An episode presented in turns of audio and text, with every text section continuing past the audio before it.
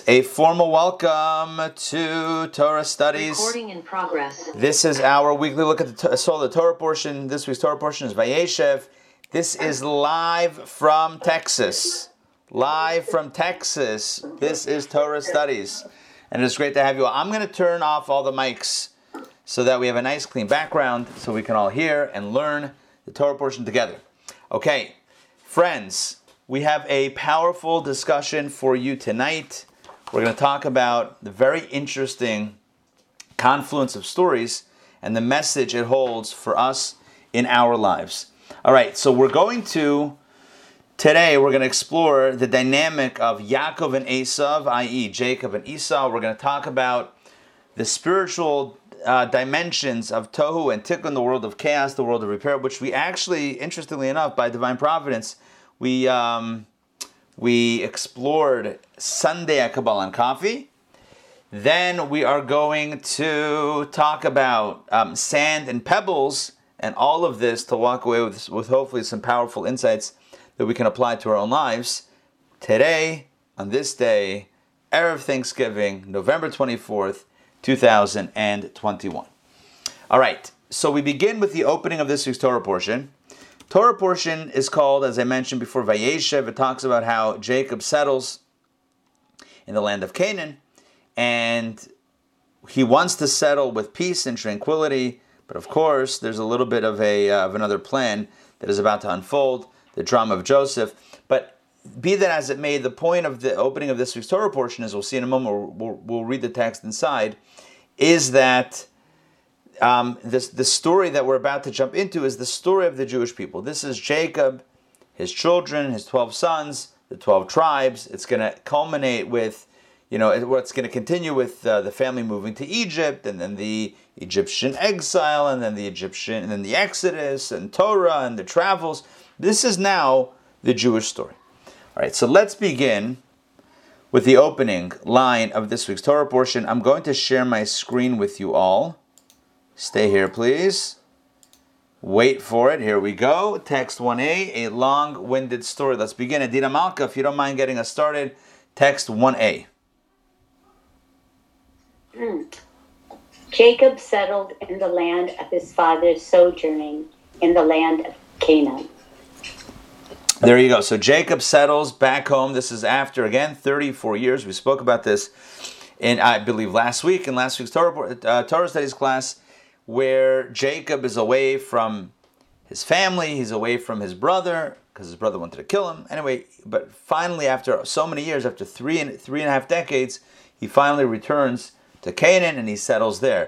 Now, text one B, if you don't mind, Adina Malka, please continue in a moment, but let me first set this up. This is the opening. one A is the opening of this week's Torah portion, and text one B is the end, not the last verse, but toward the end of last week's Torah portion. Last week's Torah portion, we ended off with a very elaborate discussion about the family of Esau, Esau's family. So let's read, if you don't mind, Adina Malka, read the first two verses, and then I'll I'll fill in the rest. Take it, take it away. And these are the descendants of Esau, that is Edom. Esau took his wives from the daughters of Canaan. Adah, daughter of Elon the Hittite, and Oholibamah, daughter of Anah, daughter of Zibeon the Hittite. Okay, so basically, at the, toward the end of last week's Torah portion, we read about the life and times of Esau, the brother of Jacob, and it goes through his family, his wives. He had three wives, Adah, Oholibamah. Oh, only mentions two here. Um, he married another woman whose name was Basmas. Whatever, he married three women, and he had multiple children, and those children had children. And the Torah gets into very elaborate detail about the family tree of Esau, and that was, again, at the end of last week's Torah portion. And then this Torah portion begins with text one A. I know we're going backwards in time, but text one A talks about Jacob and his family. So if we, if we want to line up the chronology of the Torah's conversation, so last week's Torah portion, Vayishlach, at the end it talks about Esau's family. This week's Torah portion, we continue with Jacob's family, Yaakov's family, and that's where the narrative continues. So to, to kind of frame it, Rashi gives us a good framing. The, at the beginning of this week's Torah portion, Rashi frames the juxtaposition. Why does last week's Torah portion end off with Esau's family, and this Torah portion begins with Jacob's family? Rashi gives us a nice way to understand this. Okay, let's ask um, Donna Bogatin. Donna, you up to reading? Okay, awesome. This again, text number two, page one seventeen. Take it away, please. Scripture described Esau's settlements and his generations, but only briefly, because they were not distinguished or important enough to elaborate on in detail, how they settled and the order of their wars, or how they drove out the Horites. In contrast, Scripture elaborates on the settlements of Jacob and his generations and all the events that caused these travels, since they were considered important enough to God to dwell upon at length.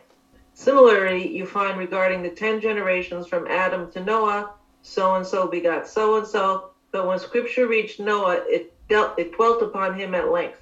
This is anal- analogous to a pearl that falls into the sand. A person searches in the sand and sifts it with a sieve until he finds the pearl. And when he finds it, he casts the pebbles from his hand and keeps the pearl.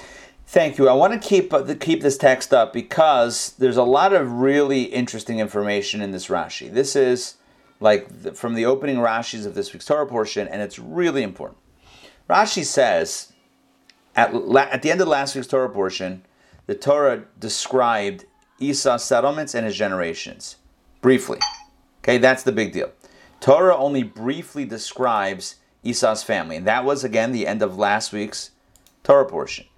Doesn't go into great detail of who they were and how they were and why they were. It just says names. This one was born, that one was born, this one was a king, that one. It goes to very briefly. I mean, it takes a number of verses, but it's very relatively. Then, this week's Torah portion, now we have Jacob and his family. They were twin brothers, but Esau's family gets this much, and Jacob's family gets the rest of Torah. Are you with me with this? Jacob's family, the twelve tribes, Joseph, Egypt, Moses, Exodus, Torah, wanderings, that's the rest of the Torah, is Jacob's family. So Rashi's telling us, we basically, just in my own words, I'm going to use a little bit of a, you know, a, a coarser language, Torah kind of knocks out Esau's side of the family, Esau's side of the family, kind of quickly, and then, all right, now that that's out of the way, boom, let's focus in, let's zoom in on Jacob and his life and times, because that's the main feature of the biblical narrative. That was paragraph number one. Paragraph number two, Rashi brings a parallel.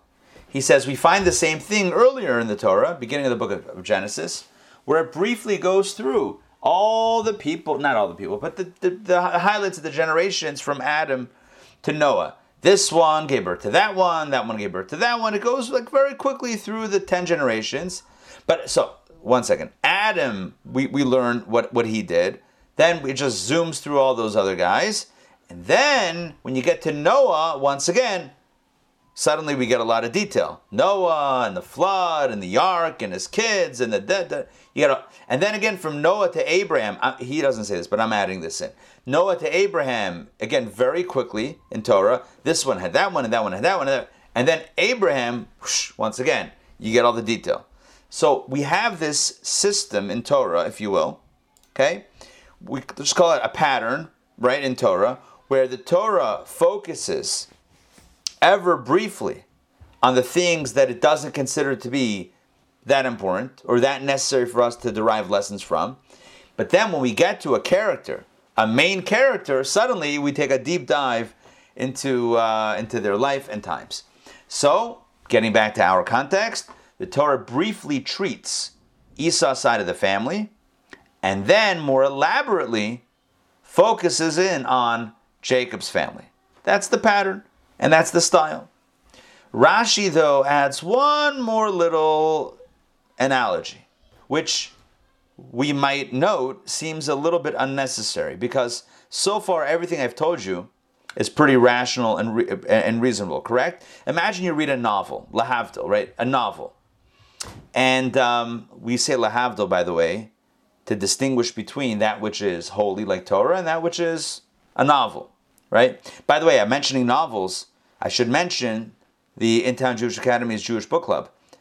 Join us for that. We pushed, the dates have been moved around a little bit, But this time for sure, it's December, I'm trying to remember the date. Is it the twelfth now? Is that the new date, the twelfth of December? It's the Sunday, the second Sunday in December, where we have a great book.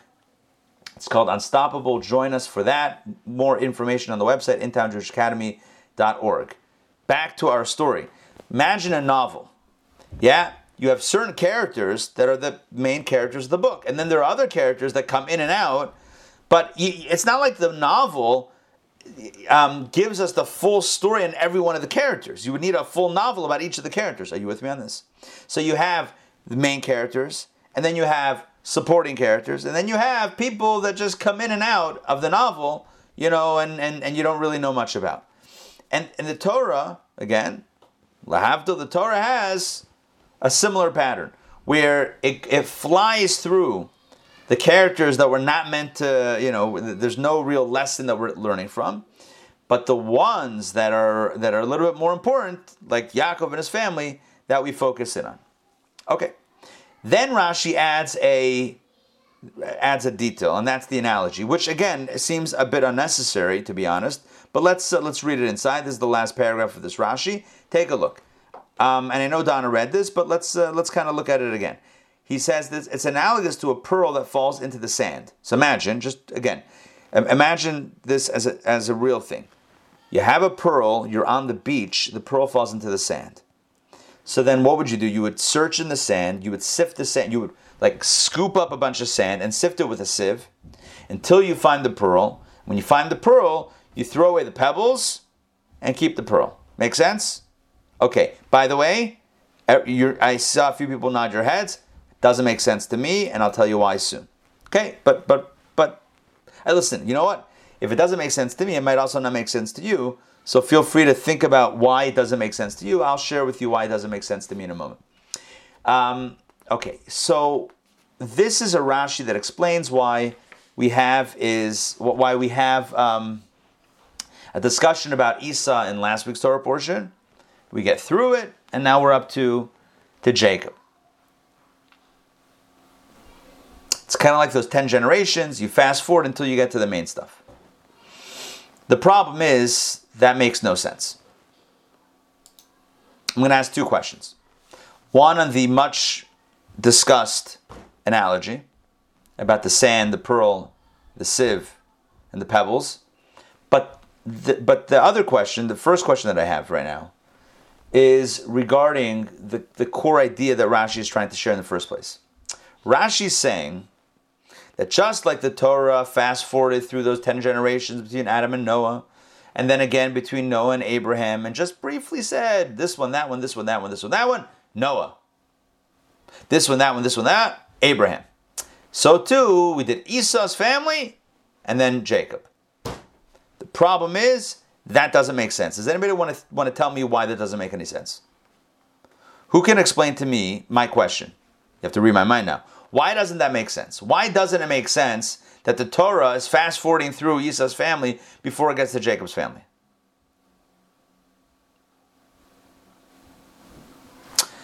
All right, I'll share with you why. Is it out of order? Say it again? Is it out of order? Yes, in other words. Yes, excellent. In other words, when it came to the other generations, it was moving through the timeline to get to the main character. But here's the crazy thing with Esau's family, as mentioned in last week's Torah portion. You're talking about future descendants. Are you with me on this? You're talking about children that were not yet born to Esau. You're talking about his future kids hundreds of years in the future, a few centuries forward, and then we come back to Jacob. So if you tell me that you have to go through Esau's family chronologically until you get to the timeline of Jacob, that's one thing. But they're twin brothers. You don't need to tell me the family of, of Esau going down a bunch of generations, hundreds of years, and then go back up to Jacob. That doesn't make any sense. Does that make sense what I just said? Just so you can understand the timeline, take a look at text three A. Okay? And because um, because I like you guys, I'm going to take this reading for myself because it's got a lot of names, a lot of hard to pronounce names. Okay, here we go. So this is an example of the chronology that's brought in last week's Torah portion in the family of Esau. Take a look, verse thirty-one, and these are the kings who reigned in the land of Edom before any king reigned over the children of Israel. And the land of Edom refers to Esau's family descendants. That's where he was from. So the Torah is telling us that they had this whole, they had, they had, they had all this stuff going on. They had monarchies. They had, you know, um, things going on before the Jews had a king in the land of Israel. In other words, while the Jews were going down to Egypt and being enslaved for two hundred ten years and exodusing and then wandering for forty years in the desert, while all that was going on, Esau's kids and descendants, they had they had a thing going on in the land of Edom. So here, here are the kings. The Torah lists a bunch of them. There's Bela, son of Ba'ar. He reigned in Edom, and the name of his city was Dinhaba. Bela died, verse thirty-three, Bela died, and Yobab, son of Zerach of Botzra, reigned in his stead, and Yobab died, and Husham of the land of the Tamanites reigned in his stead, Husham died, and Hadad, son of Bedad, who defeated Midian in the field of Moab, reigned in his stead, the name of his city was Avit, Hadad died, verse thirty-six, and Samla of Masreka reigned in his stead, verse thirty-seven, Samla died, and, and Saul, Shaul of Rehovot, by the river reigned in his stead, Shaul, Saul died. And Baal Hanan, son of Achbar, reigned in his stead. Baal Hanan, son of Achbar, died. And Hadar reigned in his stead. The name of his city was Pau. His wife's name was Matabel, daughter of Machir, the daughter of May, Zahav. Okay, now, I know what you're thinking. Why do we need to know any of this? But that's kind of my question. That's kind of my question. That's kind of what Rashi said before. Rashi said, we don't really need to know. The Torah is just going through, moving through it quickly till we get to the main feature. But that doesn't make sense. That's my question now. That doesn't make sense. Because we're not going through all these people to know how we got to Jacob. These are people that lived after Jacob passed away. These are people that lived centuries. Do you know that this last king, Baal Hanan, verse thirty-nine, Baal Hanan, yeah, this king was ultimately defeated by the first Jewish king. These were the kings of Edom before the Jewish monarchy began, before the first Jewish king. So this, yeah, this is going on much, much, much later in history than the story of Jacob and Joseph. Again, I, I hope, I, I really hope that, that the timelines are clear. The beginning of this week's Torah portion tells us what happens with Jacob and his son Joseph and the brothers, and they sell him as a slave to Egypt, and that ultimately leads to the Jewish descent into Egypt, and then the ex, and then, and then slavery and the Exodus, et cetera. This is now the Jewish story. The Torah pivots to the Jewish story. Because last week we did the Esav story, the Esau story. And why? To move through it to get to the Jewish story. But you don't need to move through it. That's the question. You don't need to move through it. When you talk about ten generations between Adam and Noah, you got to move through those generations until you get to Noah. Ten generations from Noah to Abraham, you have to move through those, those generations until you get to Abraham. You don't need to move through Esav's descendants to get to Jacob and his family. Does that make sense? That's probably the clearest way that I can state it. Okay, I've said it a few different times, a few different ways. I hope it's making sense. So that's question number one. Question number two, why is the whole thing pertinent? I mean, it's a related question. Why is the whole thing pertinent? We need to really know about Esau's family. Even if we're fast forwarding through it, it seems like this one was king, that one was king, this one was king, that one was king. We, we need to know who the kings were. Seems a little bit unnecessary, and again, it seems out of place. Um, I'll take a stab at it. Hold on one second. Hold on one, one second. Let me just see. I realized that I left off text three B. One sec- I'm going to get to you in one second. Let me jump in on three B. Here we go. Rashi explains. These are the kings. I just read that before three A. There were eight kings, Rashi says, and Jacob raised an equal number in whose days the kingdom of Esau temporarily ceased to exist, namely Saul, Ishbosheth, David, Solomon, Rehoboam, Asa, Aviah, and Yehoshaphat. These were eight Jewish kings that followed the eight kings of Esau. So, again, it, the chronology doesn't really fit. Yes, I know eight and then followed by eight, but you don't need to discuss those eight that are so far later in history before you get to Jacob. Ostensibly, the reason why J- why Esau's family is discussed in last week's Torah portion is to set up the Jacob's family discussion, but that's not the case because that's further on in history. We're talking about at the times when at times of Jacob, and that's well before any of these eight kings ruled. Um, yes, Yaakov, jump in. Yaakov, after all, it is your namesake, so uh, maybe you got some insight for us. Yeah, I was going to say uh, hello, hello, good morning, but then I realized I was in the wrong class um, a couple days early. So uh, we, you know, we were First, we thought maybe um, Isaac was a little senile, and then he was getting fooled, and then he didn't know the good son from the bad son. But then we learned that, you know, Esau was supposed to uh, use his power to, uh, to to be the ruler of the of of the world, whereas uh, you know, Jacob could um, could could be the the high priest of the world. So maybe it's saying, God saying, you know, this is what could have been. Um, these, uh, all of his sons, they were kings. They had the power to do good, but they didn't. So their line ended. And good. This is a guy that came over later, but his line still is alive and well. Good. I like that. I like that. Good. I, you know, the, thematically it ties in a little bit to the direction that we're going to head. So let's uh, let's let, let's keep that in mind as we as we continue to to, to move forward with this. Good. Good, I like that idea. So what we're going to do now is, oh, I'm sorry. And there was another question that I have about the pebble and the sand and the pearl, right? Something doesn't make sense. Something doesn't make sense. First of all, Rash, why do you need the analogy? You're sifting for pearls. We got it. We got it. There's there's important conversations, and there there are converse, there are parts of the narrative that are very important and parts that are not so important. Easy. Anyone that's ever written or read or or just given a conversation, uh, uh, spoken in a conversation, anyone knows, everyone knows that, yeah, there are things that are more important and things that are less important. That's it. So, like, wh- why do you need to give an example of uh, of, a, of of of of a pearl and sifting? Also, if you, you know, I'm going to put it up again. There's a very weird little construct here with that analogy. Okay, so look what happens. So the pearl falls into the sand. You search in the sand, sift it with a sieve, with a sieve, till you find the pearl. And when he finds it, he casts the pebbles away. Where did the pebbles come from? We have sand, right? We have a pearl in the sand, and the next thing you know, he's casting away pebbles. Who has pebbles? What happened? I know, I know, I know, I know. I get it. I get it. I get it. You can say no, no, no. The sand has different size pieces. So you have a sieve, so the little pieces fall through the sieve. But the bigger pieces, right, of rocks are collected, and he also finds the pearl. So he finds the pearl. So the so there's three things: the sand falls through, the rocks and the pearl get caught. Ah, oh, throws away the rocks, and now he has the pearl. Yes, yes, you with me? Of course, but it still seems weird, right?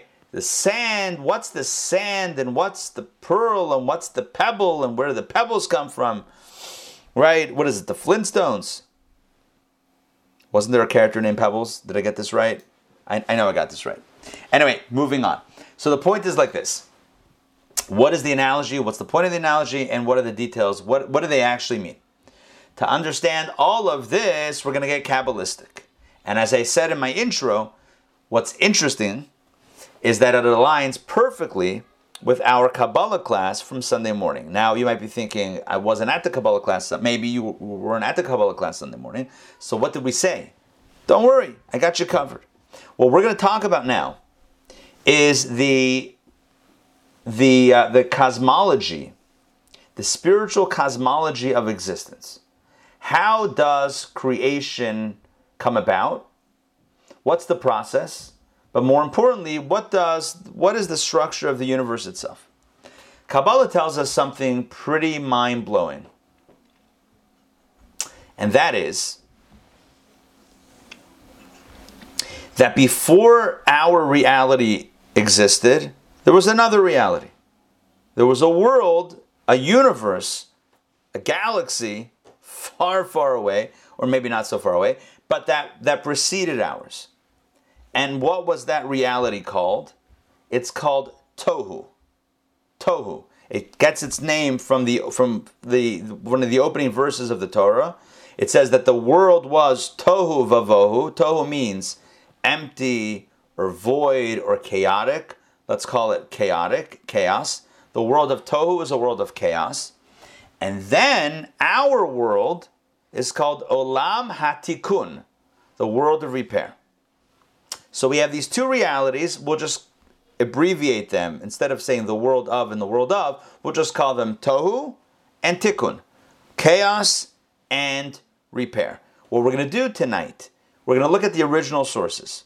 The original sources from the great Arizal, from the great Rabbi Yitzchak Luria, the great the great, great Kabbalist who lived in the fifteen hundreds, who describes the process by which the world of chaos came to be and came to be not, and the way the world of repair, tikkun, came to be. So first, a little bit of a mystical Kabbalistic primer, and that is that God emanates ten energies with which to create the world. Think about, think about um, uh, building blocks that you use to create something. So, very crude example, Lego. Yeah, somebody says uh, build a build a menorah out of Lego, or build a menorah, yeah, out, out of Lego. So the first thing you need are Lego pieces. So before you have a world, you need the pieces, the building blocks, to create the world. So there are ten, according to Kabbalah, there are ten energies that God employs, that God uses, that God creates in order to create the world. Again, before you create the world, you need the tools to create the world. Yes? You know Elon Musk, um, Elon Musk, yeah? You know he, what he did with Tesla is he created robots to create a car. He didn't have people creating, although people are involved in the process also. But the whole chap, the whole chachma, the whole uh, brilliance of Tesla, right, is that they have robots, and I know you also have robots in other forms of manufacturing, but this is really like as one of the more automated processes that exists right now. He has robots creating the cars. And the truth is, he has robots creating robots who's creating the cars. At least that's the ultimate vision, where you have this completely like self-create, but you need the you need tools to create other tools. That's the way it works. So you need the, the the spiritual energies, or God creates spiritual energies to then create the world from these energies. These are known as, as the ten sfirot, the ten energies, ten divine emanations by which God creates the world. It's no different than a painter, an artist, right, who has one of those palettes, right, as I'm holding now in my ma- imaginary palette with my fingers, right, that has Bob Ross, has all of those little colors, right? All the colors. Yeah, got a palette. Happy trees. Happy trees. I'm actually wearing my Bob Ross socks right now. Indeed, I have Bob Ross socks. I'm not going to show you. That would be weird. But yes, I actually legitimately have Bob Ross socks on. And the point is like this. Yeah, you can't create your happy trees without colors, without paint. You need paint to paint. It's no different than language, communication. You can't speak, I can't speak without tools, without articulations of speech. If we human beings did not have, did not create, if we didn't have the tools of, of speech and communication, it would be, uh, I would be miming the class right now, right? That's all I know. All I know is the mime stuck in a bit of a glass... Uh, glass cube situation. So here's the point. You need the tools to create what you need to create. God created the tools, created the universe. But in iteration number one, V one, version one of existence, we had chaos. Chaos ruled the day. Tohu, baby. This is chaos. What was chaotic about it? It says like this. Kabbalah explains, each energy of these ten energies, ten emanations, ten sefirot, was amped up one hundred percent. Each one of them was supercharged. It was like bright yellow and bright pink and bright orange. And at some point, they became too loud for the canvas to contain. Are you with me on this? I'm using now a paint analogy for the breaking of the vessels. The energies, the the the the, the lights of these ten energies were so powerful that that universe exploded.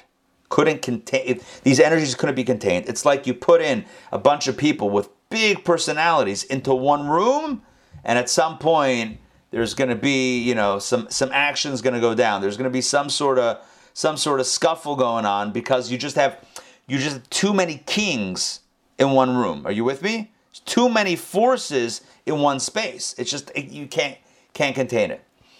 Anytime you have too much stuff, whatever that is, in too little a space, something goes wrong. Like if like I said Sunday morning, you, t- you if if you expose the, God forbid, the human eye to the full brightness of the sun, it's too much light for the container of the eye.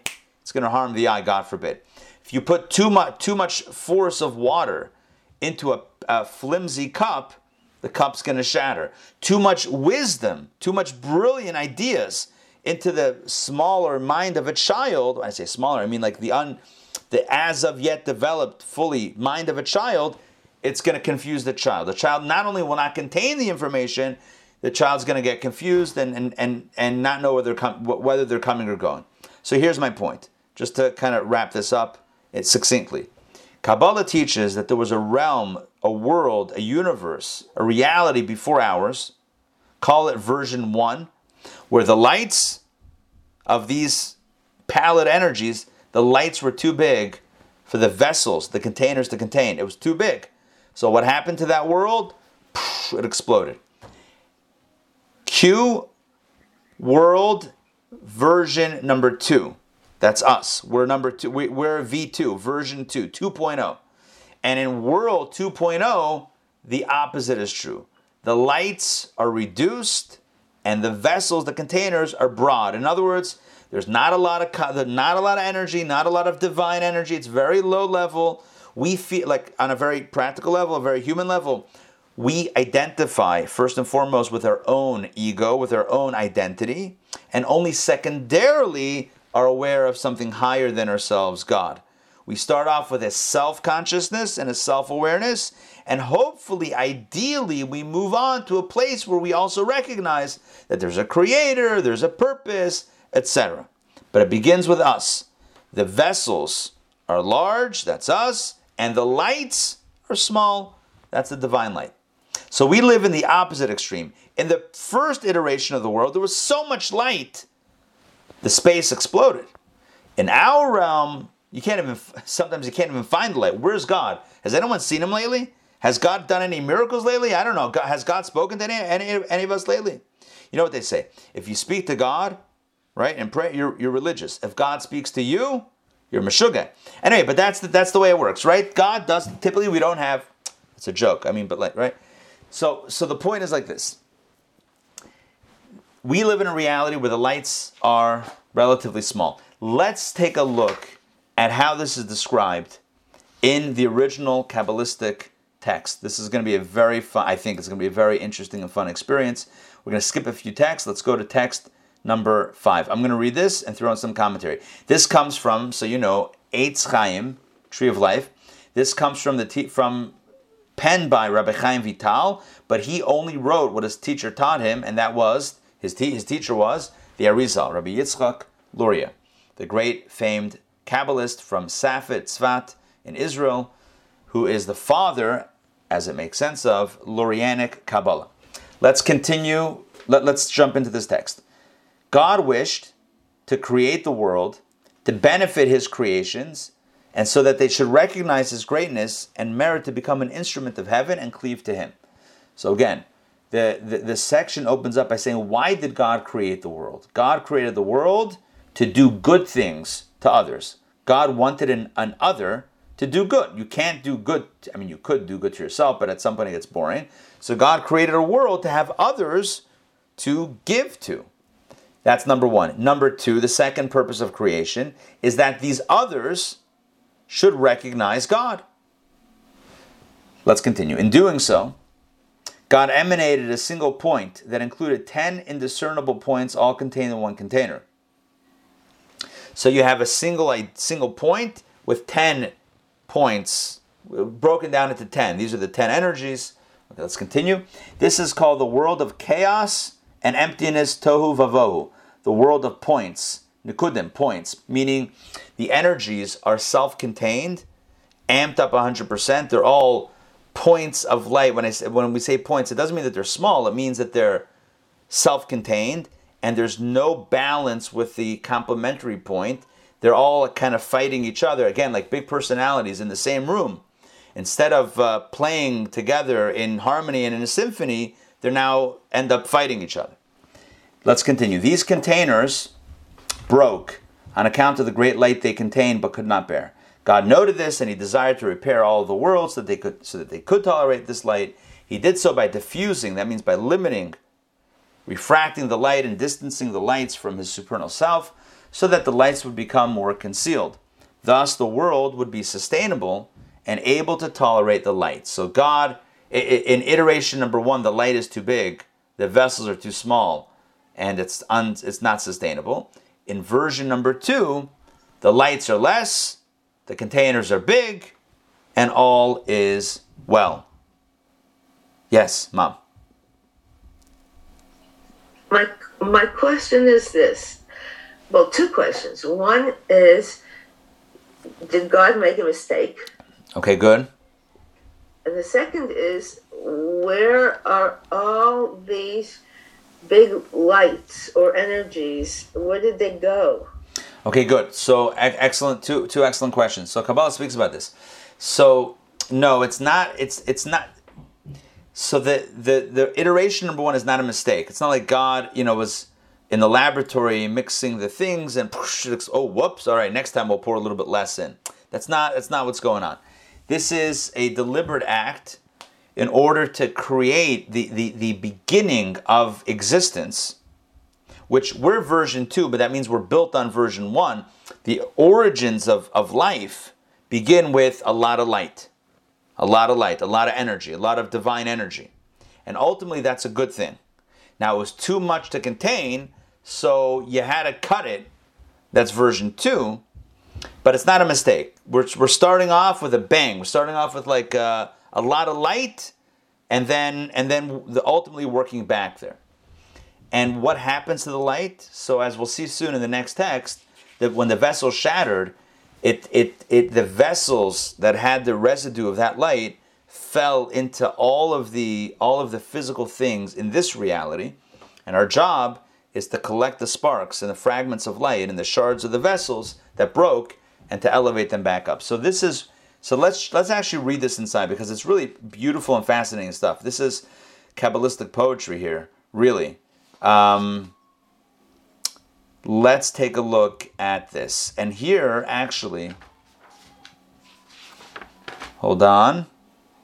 Yeah, this actually now connects it also to Jacob and Esau, the two characters that we've been talking about. Remember, we talked about, like, why is the story of Esau first, and why are we talking about Esau's kids and Jacob and his, like, what's, what's going on with that whole timeline? So here we have now a Kabbalistic, the cross-referencing between the Tohu and Tikkun realities and Jacob and Esau. So here we go. Let's let's jump in. I'm going to read this again so I can throw in some commentary. It is known, this is from the Alter Rebbe, Shneur Zalman of Liadi, whose holidays we've been uh, celebrating this week, the nineteenth and twentieth days of Kislev. It is known that Jacob's source, the source of Yaakov, is from the world of Tikkun, the world of repair. That's version two. And Esau's source is from the world of Tohu, the world of chaos. The lights of Tohu, chaos, are very great and could not be integrated into any vessels. They departed from the vessels and remain in a transcendent state while the vessels shatter and fell below. I'm gonna, I'm gonna um, modify that in a moment. Therefore, the terrestrial Esau was wicked. However, in Esau's source, in the abstractness of Tohu, the lights of Tohu are higher than the lights of Tikkun.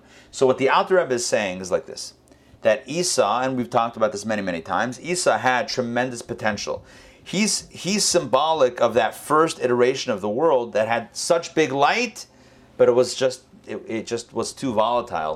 It, it was unsustainable. It was not it was not grounded. It just it just couldn't couldn't last. Esau has tremendous potential, but because he has such powerful energy, it just it's almost too much, and he ends up leading a life of crime and mayhem, and leading a literal literally a chaotic life. His sh- his vessels, so to speak, shatter, and he's living a physically chaotic life, murder and and, and abuse and all the stuff that he's doing. Um, and his potential remains spiritual potential. The light is there, but he's not living that light. It's like the shattering of the vessels. The light is there, but the vessel shattered, right? A shattered vessel is, is broken. It's broken. It's not, the, you know, it's, it's a... a So that's the story of Esau. Jacob, on the other hand, comes from the world of Tikkun, world of repair. So the light may not be as big. It's not as, as, as just, you know, the power, the force, the sheer raw force of Jacob is not as big, but it's sustainable. He's righteous. He's doing the right thing. He's studying Torah. He's praying. He's meditating. He's doing mitzvot, whatever that looked like before the Torah was given. He's doing the right thing, but it's a bit in a box. Now, the ideal is the big light in the big container, to be able to contain the big light and to go big. That's ultimately what, uh, what the destination is, which we'll talk about in a moment. But until then, we have two options, almost. We have, it's kind of like a, an either or. Either, a, either the lights are big and then the vessels shatter, or the lights are small and the vessels don't shatter. Each one has an advantage and a disadvantage. A lot of light is great, but it's too much. A little light is not great, but it's sustainable. So it's like one or the other. So the mystics tell us that this is the story of Jacob and Esau. Esau, or Esau and Jacob. Esau is the firstborn. He's V one, version one of Isaac's children. As version one, he's got the big light. He's got the small vessel. And uh, he go it goes haywire a little bit. And then you have Jacob, V two, version number two. More contained, more settled, more deliberate. He's righteous. He fits more into the box. And that's it. What's interesting to note is that the mystics further tell us that this constitutes the entirety of the purpose of creation. What do I mean? Of, of version two. We live, you and I live in a world of tikkun, the world of repair. And our job is tikkun olam, to fix the world. You know what that means? It's not, the, the origination of that phrase tikkun olam does not begin in the nineteen nineties when it comes to saving the planet and the environment. Tikkun olam, that's not where it begins. It begins in the fifteen hundreds with the mystics, Rabbi Yitzchak Luria, who talks about how the job of tikkun version two is to fix version one. Let me slow this down a little bit. The purpose of our reality is to fix the broken vessels that broke from the previous reality. Because what happened to those vessels? And what happened to that light? Although we just read that the light remains above, it's there's more to it. The light, the residue, I mentioned this before, the residue of the light remains with the vessel, the broken pieces. And where are those broken pieces? They're embedded within everything. Think about glass. You know, when you drop a glass and it shatters. Yeah, imagine you have like a hardwood, a hardwood floor, or let alone carpet, right? The glass shatters. Maybe it doesn't shatter on carpet, whatever. Let's say a hardwood floor. It shatters, yeah? And you sweep it up. Next thing you know, what's going on? Yeah, it's still there, right? Yeah, you ever had that experience? You sweep it up and it's still there. You catch an angle, you see something glistening. What happens? The shards are so small, yeah, that they get stuck, they get wedged between, you know, the floor, the wood floor. There's like the, you know, the, the gap, it gets stuck in the gap, stuck in the grain itself, little small splinters. You can't walk barefoot for another uh, three months because, you know, unless there's something else, unless you really pull it out, pull, uh, pull it out carefully. You with me on this? Yes? Yes? Okay. By the way, rule of thumb, never put a glass, a broken glass, into a garbage bag just by itself. Dangerous, you don't want to do that. You got to wrap it in paper. I know I'm speaking obvious things, but I figure a little life uh, life tip, um, pre one oh one, just to make sure. Now, moving along to our conversation about the broken pieces. Our job in the world of repair is to pick up all those broken pieces. Where are they? They're everywhere. It's like that glass that broke. Everywhere you look, there's a spark of, of, of, of massive power, massive potential, divine energy stuck in everything. It's like those shards of glass that are everywhere. The sparks of godliness, the sparks of light are everywhere. It's shattered and it's everywhere. Every food, when we eat food, when we do business, when we eat, when we sleep, whatever we're doing, there's a potential holy experience there. But just like that glass, it's wedged inside. It's stuck inside. And how you pull it out is by utilizing that item or experience for a higher purpose. It's when you recognize that this food is not just food, but it's powered by God. It's divine energy found inside food that can give your soul energy. That's the way you pull out. You pull out the glass. You pull out the broken shard. You pull out that spark of holiness and you reconnect it back to its source. This is the job of life. This is the job of Jacob, who represents tikkun, repair, is to fix all those broken pieces of Esau. Esau breaks stuff all over the place. The world of Tohu, the world of chaos, breaks the vessels. And our job, the Jacobs, right? Our job is to extract the sparks, to extract the light, to pick up the pieces, to heal the broken, broken frag- uh, fragments. Um, this this takes us back into the narrative. Let's jump back into the narrative. I want to actually rewind a few texts to text four A and four B. This is from last week's Torah portion when it when we read about the epic meeting, the reunion between Jacob and Esau. So Esau says to Jacob, "Let's live together." Yeah, after thirty-four years, we're reuniting. We're friends. They hugged it out. We talked about this. They hugged it out. So now let's uh, let's live together, side by side. Jacob says, uh-uh, not happening. Not happening. Take a look at four A. He says, let my Lord, in other words, you, Esau, let my Lord go on ahead, of, uh, go on ahead, ahead, sorry, go on ahead of his servant, while I travel slowly, at the pace of the cattle before me and at the pace of the children, until I come to my Lord in Seir. What's he saying? He's saying, uh, you go ahead, wait for me in Seir, and I'll get there. Did he ever get there? He never got there. Jacob never got to Seir. Text four B, Rashi explains, until I come to my Lord in Seir, he mentioned, Jacob mentioned the much longer journey, for he really intended to go only as far as Sukkot. Jacob said, if Esau means to do me harm, let him wait to do so until I reach his abode at Seir. In other words, I'll never get there. If he wants to harm me, if it's a trap, I'll never get there. Therefore, he did not go to Seir. That's the simple explanation. So when will he go? Did he lie? He said, I'll see you at Seir, but he never got to Seir. He lied? Rashi says no. When will he get there? In the days of the Messiah, as it says, and saviors, Moshiim, saviors shall go up on Mount Zion to judge the Mount of Esau. What we see here is that ultimately in the Messianic era, the destinies of Esau and Jacob will finally intertwine. What does that mean for us? To connect it back to the sparks? Very simple. We have a world of chaos that shatters, and then a world of repair, and we're picking up the pieces. And that means that the world that we inhabit is a very fragmented place. It's a very broken place. Our job is literally to pick up the pieces. It's to earn money and to do something good with the money. Our job is to eat food and do something holy with the food. Our job is to own a house and to do something good with the house, that is host Torah study, pray, do mitzvot, et cetera in your house. Our job is to utilize the items of this world that otherwise could seem fragmented and broken, or otherwise are fragmented and broken and disconnected, and raise them up, raise them back, find that core, find the light, find the spark, and raise it back. It's literally a game of, not a game, it's really, it's literally a mission of find the sparks, the fragments of the, of the divine in everything around us. That's the job. This is what Jacob tells Esau. Esau says, let's go.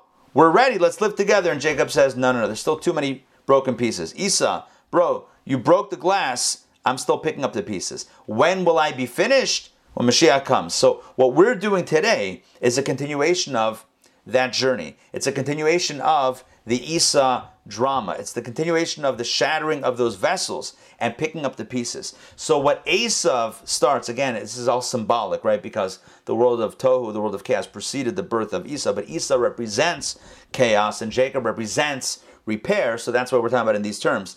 But chaos precedes repair. The broken vessels precede the, the role of healing the vessels. Esau precedes Jacob. He's born first. He's born second. Version one, version two. Esau breaks the vessels. Jacob picks them up. Esau says, we're done here, right? Jacob says, you're done here. I'm still picking up pieces. I'll see you when Mashiach comes in Seir. Does that make sense? Sort of? Yes? This explains why. This explains why the Jews have been exiled amongst the nations for so many years, for almost two thousand years. Why? Let's take a look at the next text. Let's take a look at text number seven. Once again, a very powerful text from the Alter Rebbe, whose celebrations we've been celebrating this week. Our sages say, the Jewish people were exiled among the nations to increase converts. Right? Why were we exiled amongst the nations? Why are we exiled amongst the nations? To gather converts, which doesn't make any sense because Jews don't seek out converts. We don't proselytize. So what are we talking about here? So the explanation is like this. This is not to be understood literally. Rather, converts is a reference to the holy sparks that tumble down from the world of Tohu, the world of chaos, that we sublimate, that we elevate by way of eating and drinking. This is what I told you before, but this is from this source. To explain, Jacob's family of seventy persons is opposed by the seventy nations of the world. These negative forces stem all the way from the abstract world of Tohu, the eight primordial kings that we read about before. about each one of these kings, look at this, about each one of these kings, the, the kings of uh, Esau's family, Esau's descendants. The verse states, he reigned, and then shortly afterwards he died, which symbolized the idea of shattered vessels, right? Reigning and dying, crashing, right? Breaking, it's like the broken vessels. The notion that two hundred eighty-eight divine sparks scattered into the lower worlds. It says originally, the sparks divided, broke into two hundred eighty-eight pieces, but those further subdivided. It's not just two hundred eighty-eight pieces of light, it fragments, it's more, much more, but originally it's two hundred eighty-eight. Let's continue. The foodstuff of this world contains energy from a benign sense of evil that is integrated in the form in which it grows. Really, all, all forms of human sustenance are like this. Now, when a person takes that food and uses the energy it provides to pray with focus and intense dedication to God, they've taken a divine spark trapped inside the food and the clutches of evil and redeemed it, shepherding that spark under the wings of the Shekhinah. Basically, this is the source of what I, I said to you before, that the the, the, the, the the vessels shatter and go throughout the world, and our job is to go around the world. And we're exiled amongst the nations, we're, we're, we're everywhere, right? We're in Atlanta, we're in Texas, we're in Florida, we're in South Africa, we're in Australia, we're in France, we're in the Congo, we're in Vietnam, we're everywhere, right? Everywhere you go, because there's sparks everywhere. And everywhere you go, there's a spark that's waiting to be released, a piece of, a shard from the broken vessels that needs to be reconnected. It's like you want to put the pieces back together again and glue it, glue the, the vase back together again. You got to get all the pieces. That's what we're doing. We're getting all the pieces. That's the big job of life. That's the job that Jacob alluded to Esau when his brother said to him, hey, let's hang out together. Let's live to, let's settle down together. He's like, I'm still working. You you retire. I'm still working. See you at Seir. See you when Mashiach comes. This is the job of the Jacob. This is the job that we've had for three thousand years, is to pick up the pieces and reconnect them. So with this, we understand something fascinating. This is something, this is why the Rebbe explains, the story of Esau precedes the story of Jacob. That's, that was our first question. Why did the Torah talk about the story of, of Esau last week? Last week's Torah portion. It talked about his descendants. It talked about the kings that reigned and died. Like, who cares? And those happened later. The chronology is, is out of whack, right? We're talking about Esau's children before Jacob himself. What's going on? Because the story of Jacob is not Jacob. The story of Esau is not Esau. This is the story of all time. The story of Jacob is not simply Jacob and his children, the twelve, the twelve sons, the twelve tribes. This is the story that's still going on until now. We're part of Jacob's story. Before you get to Jacob's story, you need to understand Esau's story. Are you, do, you, do you understand what I'm saying? To understand that you have a job to pick up the pieces, the first thing, the first thing you need to know is that the vessel broke. Does that make sense? Should I say it again? I'll say it again. To under, to, in order to, to, to recognize and to appreciate the task of picking up the pieces of the broken vessel, you need to know that the vessel's broke. So the Torah tells us the story of Esau and his descendants. Vayimlach, vayamas, vayimlach, vayamas, vayimlach, vayamas. He reigned and he died and he reigned and he died and he reigned and he died. Shattering, shattering, shattering, shattering. First we read about last week's Torah portion, the shattering of the vessels. The illusion of the shattering of the vessel. We read about Esau and his family and about what that represents. That's the brokenness. And then this week we can read about the repair. Now that we know that there are these sparks of divine energy, these potential, Esau, Esau had such potential, that the potential is now everywhere. The light is everywhere. Now we have our marching orders. Now we know why we exist. So to answer question number one, very quickly, to answer question number one, why is the story of Esau before the story of Jacob? Because chaos comes before repair. The brokenness comes before the fixing. The shattering comes before the gluing. That's the way it works. First we read about the broken, then we read about, then we become empowered to fix it. This is what's going on. That's question number one.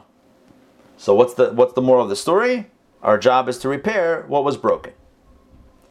The second point, the second point, why the analogy of Rashi with the sand and the pearl and the pebbles, what's going on? The Rebbe explains that Rashi is not just telling us some random analogy, but he's answering the question that you and I struggle with on a, on a practical level every single day, and that is, how to live in an Esau world, in a world that's really still chaotic, but somehow create order out of the chaos.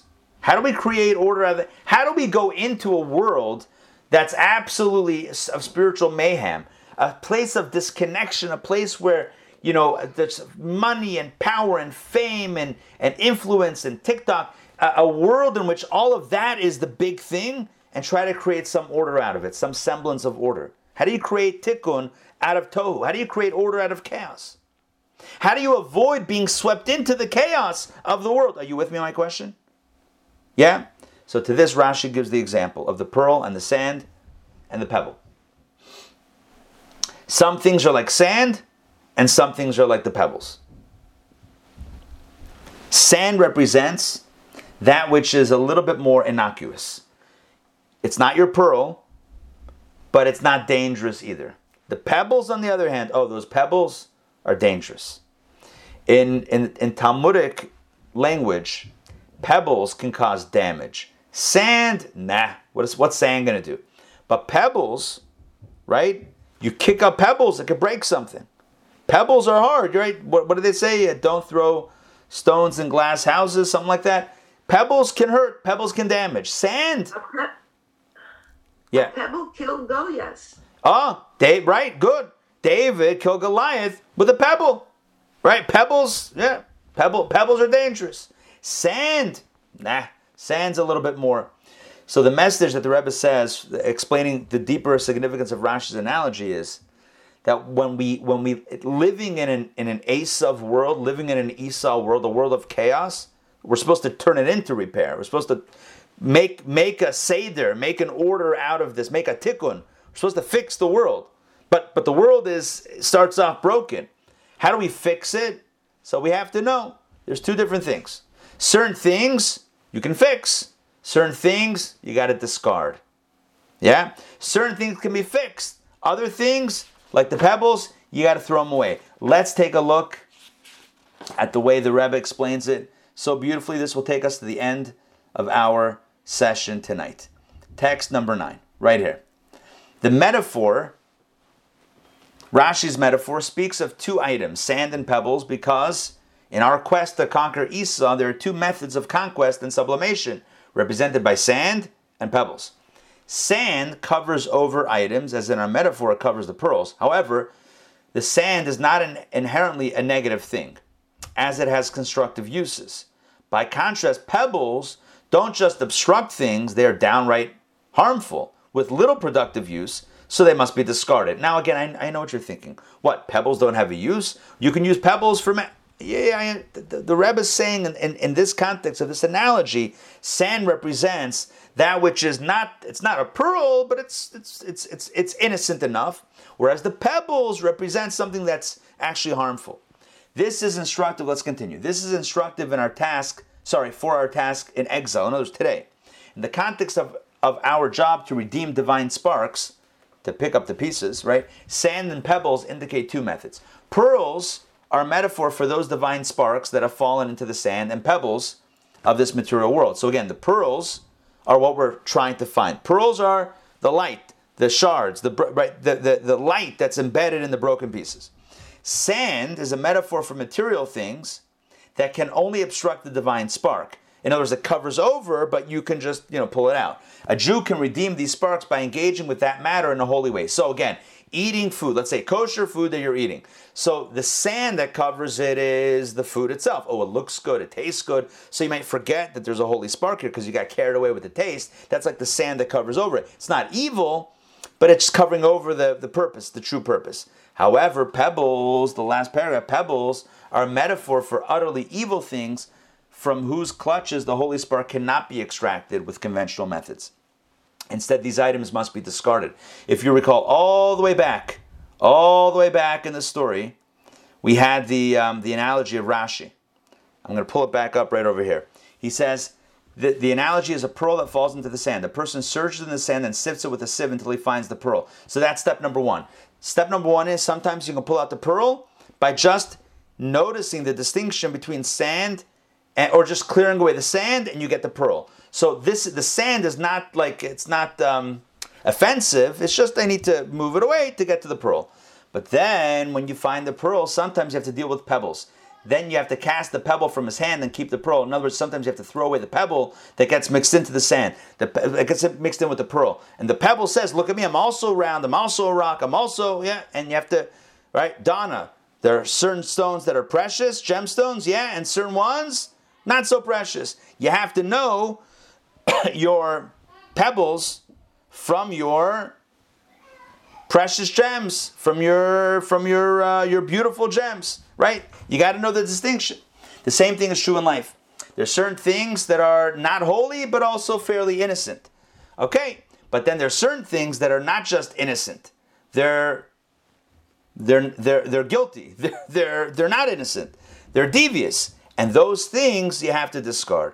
And the wisdom of life is recognizing, is being able to distinguish between those two, knowing which things can be included in divine service, in lifting the sparks and repairing the world, and know which things cannot be. So, for example, Tanya explains, kosher food can be elevated when you use it for the right reason. But food that's not kosher, even if you use the energy for something positive, the energy of that food can never of that yeah can never be released for a holy purpose. That's why it's called asur. Asur means forbidden, but it also means bound. It's tied up. The energy itself is tied up. Mutar, which means permitted. Mutar, like hatara, also means unfettered. It's not tied. That means it's available for elevation. So in the process, to summarize the points, in the process of finding the sparks from the shattered vessels, from the world of chaos, and lifting them back up to the source, and making the world a tikkun, a, a place of repair, we encountered two challenges, two Esau's, two challenges. Certain challenges we can work with, other ones we have to move away from. Certain challenges we can we can fix, we can be mitaken, we can fix, and other adversaries, the way to fix it is by desisting from engaging with it. So it, on, on a practical level, in our lives, we have different areas of challenge. There are certain challenges, certain buttons, certain temptations that we know when we encounter them doesn't end well. So what's the message? Those are the pebbles. Cast them away. Don't go there. Don't walk into that place. Don't engage with that person. Don't go to that. Don't allow the context, if you can at least, don't allow yourself to be in that context where those buttons are going to be pressed, because when that happens, it, it becomes a very big challenge that you might not be able to withstand. But there are other situations that you could rise up to the challenge and you could conquer the temptation and you could do it. So in those cases, it's like sand. You can deal with it and easily clear it away. So there's pebbles and there's sand. Pebbles don't even deal with. Sand you can negotiate with, you can work with, and you can elevate for a higher purpose. The same thing is true with Esau. There's an element of Esau that can be uplifted and an element of Esau that must be discarded. It says that Esau is is um, the animal. Esau's animal spirit is the pig. You know this one? It says that Esau is like the swine. Yeah? What's the swine? The swine says, the swine puts out its hooves, has split hooves. It says, look, I'm kosher. Doesn't chew its cud. It has to do both, right? Split hooves. So it says, look, look, I'm kosher. Just don't look inside, right? Just look on the outside, not on the inside. So it's it's it's a little bit tricky. It's a little, little bit... Uh, duplicitous. And um, because of that, Esau is also like him. Esau pretended that he was holy, he honored his father, he asked uh, good questions, but inside he was corrupt. So on the one hand, we know that, that Esau represents evil. On the other hand, it says that when Mashiach comes, the chazir, the pig, is going to become kosher. You heard that? The ch- Why is it called, the Talmud says, why is it called chazir? Why is pig, pork, called chazir? Because it will be chozer, it will return. Chaz, chazir is chozer, means return. It will return to a state of kashrut, to a state of kosher. What's going to happen when Mashiach comes? It's going to start chewing its cud. The biology of the pig is going to change. It's going to chew its cud. It'll have both kosher signs. Until then, we got faken. You know faken? That's the fake bacon. Faken, it's a real thing. Anyway, what's the point? The point of the story is, part of Esav can't be fixed. Part of Esav can be fixed. The wisdom of life is to understand when and where to engage and when and where to desist. I think we all know inside which areas are our kryptonite and which areas in life we can handle. We have to be true to that, not tempt ourselves, not test ourselves, and recognize that this world, this life that we live, it's all about fixing what's broken. It's about looking for the light, looking for the sparks in every interaction, in every situation. I'll end with a story. There was once a man who was in the hospital. And I should mention that uh, dedicating this class, I meant to mention at the beginning, we'll mention it now, dedicating this class to the healing, the refuah shalema for Doctor Joy Maxey's mom, who is uh, who's in the hospital right now. So we wish her a speedy recovery and a full recovery. Um, they, so there was a, a fellow, a man who had a relationship with the Rebbe who was in the hospital, and he asked for a blessing for healing. And the Rebbe told him through a mess, obviously, you know, through a messenger, whatever it was, that as soon as you finish, I think it might have been um, Gershon Ber Jacobson, the father of Rabbi Y Y and Simon Jacobson, their father, who was a journalist. He was a publisher of the Algemeiner Journal. I think it was him. He was in the hospital. He had some, you know, something, and he asked for a blessing to, to, to be released. The Rebbe said, when you finish your shlichut, when you finish your mission in the hospital, then you'll be able to go. He's, in other words, you're not in the hospital because you're sick. You're in the hospital because someone there needs to speak with you. So the Rebbe said, when you finish your mission in the hospital, then you won't need to be there anymore. That was the Rebbe's perspective. It's such an unbelievable way to look at life. It's an unbelievable way to look at life. And so what was the next thing he did? He tells the story. What, what did he do? He tried to find Jewish doctors, asked if they want to put on tefillin. Like, he started getting active, started hustling in the hospital because he has a mission now to do in the hospital. This is the story of our lives. We're here to fix. We're here to repair. We're not, right? Adina Malka, you, I know you can finish this, this sentence for me. We're not victims. We're not sold as slaves. We were sent by God. We are, we are emissaries and messengers on a mission. We're not wandering this post-apocalyptic wasteland of tohu, chaos, and void, right? With this orange glow from the nuclear fallout and the zombie apocalypse. I know I'm mixing movies here. Anyway, walking by, that's not what we're doing. We're here as messengers to fix up this space and make it beautiful. Just like Joseph in this week's Torah portion. He's sold as a slave to Egypt and imprisoned in a dungeon in Egypt for a crime he didn't commit. He didn't care. He's on a mission. It's broken. The place is falling apart. He's fixing it. Everywhere he goes, he's making it look nicer than when he got there. Our job is not only physically to do this, but spiritually. Fix the world around us. Let's all be spiritual alchemists, turning lead into gold, making things shine, making them beautiful, and making this world a better place. Thank you very much for joining me tonight for Torah Studies. Torah Study and Alchemy, the uh, the great combo tonight. All right, questions, comments before we close out? Yes? I just wanted to add to, you, to the analogy. Yes. Sand can be transformed into a pearl, but not a pebble. Ah, nice. Nice. Good, good. Maybe, maybe that's a deeper angle on what the Rebbe means with the distinction between the sand and the pebbles. Interesting. Very interesting. Yeah. If you look, yeah. If you look at how a pearl is how made. How pearl's made. It's the irritation. It's the sand, sand irritation, right, that creates... It's actually a grain of sand that goes th- in. That then gets, right, yeah, that goes into how the... Yeah. An acre, yeah. Very good. Wow, I like it. I like it. So the I sand itself... Like it. No, it's, yeah. It's beautiful. So that's, this is a much deeper way of understanding it. So the sand itself yes. can be transformed into the pearl. The yes. pebble... Nishkein pearl. It may it may be it may pose like a pearl and say, look, look, I'm also a stone. What, you don't like me? It's like, we love you, but some sto- some stones we keep and some become rolling stones. We roll them away and that's it. That's it. There's for, for another time, for another place. All right. Good. Good, okay. good, good. And I have, yeah. I have one more question. Sure. Uh, so, wh- how... it's a little bit disturbing to me personally, who always thinks of people as being, you know, potentially have the power to, to, to change themselves and be good.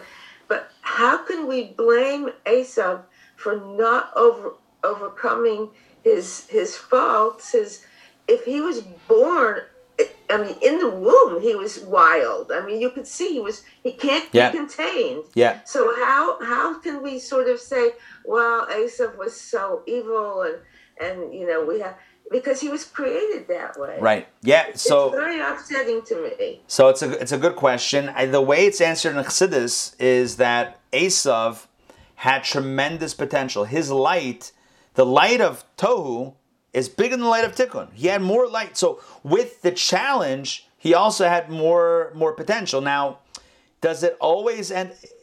Think about think about people. You have some people that are wild, and they channel that energy to create amazing change, to make to to to to, to do amazing things in this world. And some people have that that um, that that uh, restlessness and do and, and use it in very negative ways. It's all about power. It's like um, there was once uh, one of the Rebbeim, maybe the Rebbe Rashab, the fifth Rebbe, once gave an analogy to somebody of a wild horse that runs very fast. Yeah, a horse that runs very fast. So when When when the horse turns off the path very quickly, it's very far off where it needs to be because it moves really fast. It's like, but the good news is if it turns back, if it pivots in the right direction, it can very quickly get back on the road. So Esau is the guy who has just tremendous potential, tremendous energy, and the goal is to get him to uh, to, to to channel it for something positive as opposed to something negative. We believe that that ability exists. Now, it doesn't mean that we. It doesn't mean that we. That, there's no one that's that's absolutely fated for evil. Even Esau, when he stirs in the womb toward the idolatry, to the house of I, I, idol worship, he could have used that energy to combat idol worship. And I'm not saying to like you know to to harm anybody, but I'm saying like to to fight against. You know, the the the, the ugly um, manifestations in, in this world. But he didn't. He he he fell into, into a negative space. That was a choice that he made. It might be harder for him. It might be a little bit harder, but with, with this with that difficulty, with that challenge, comes potential. We're actually learning right now in our Sunday morning class a very similar idea, that the greater the challenge, the greater the light that's given, the greater the animal soul, the stronger the animal soul, the stronger the godly soul. It always works. It's perfectly balanced. So is Esau to blame for his personality? No. Is he responsible for his choices, how he exercised that energy? Yeah, we're, we all are. We all are. So to say that somebody, you know, it's not their fault because they have such, you know, powerful energy, I mean, part of that is true, but ultimately, we believe that we still have that. And that doesn't mean that we're supposed to go around judging people all day. We need to be, this is really a message for us. It's not a message really about pointing fingers. It's a message for us.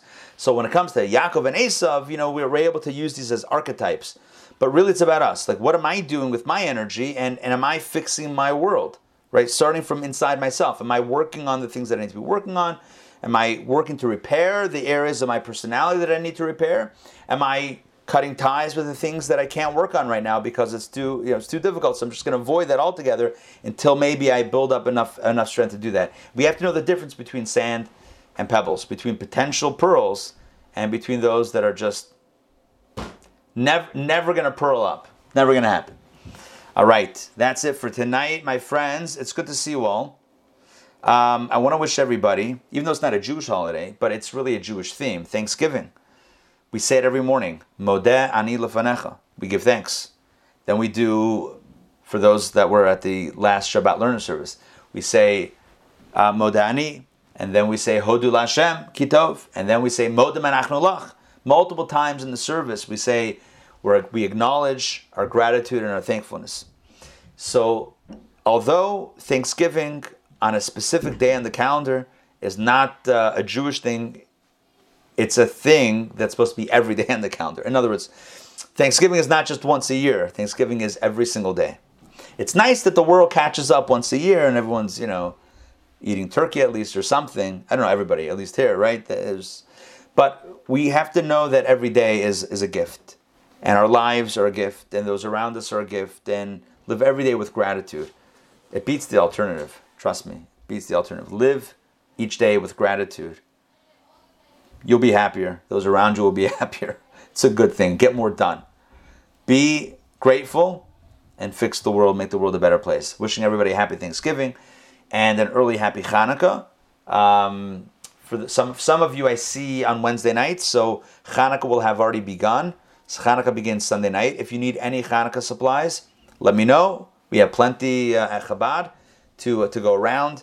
We have also a Chabad in town in Atlanta. We have um, multiple opportunities to get your Chanukah spirit on. Sunday evening, we have a menorah lighting in Virginia Highlands. Tuesday night at Atlantic Station. Thursday night at Pond City Market.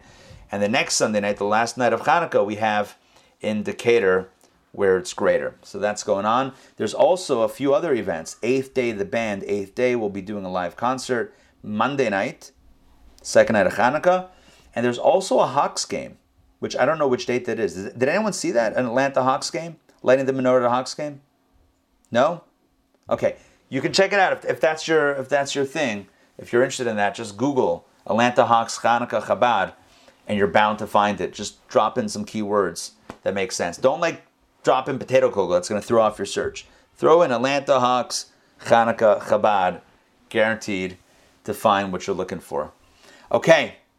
By the way, I will say I've been at these uh, Chanukah Hawks games before.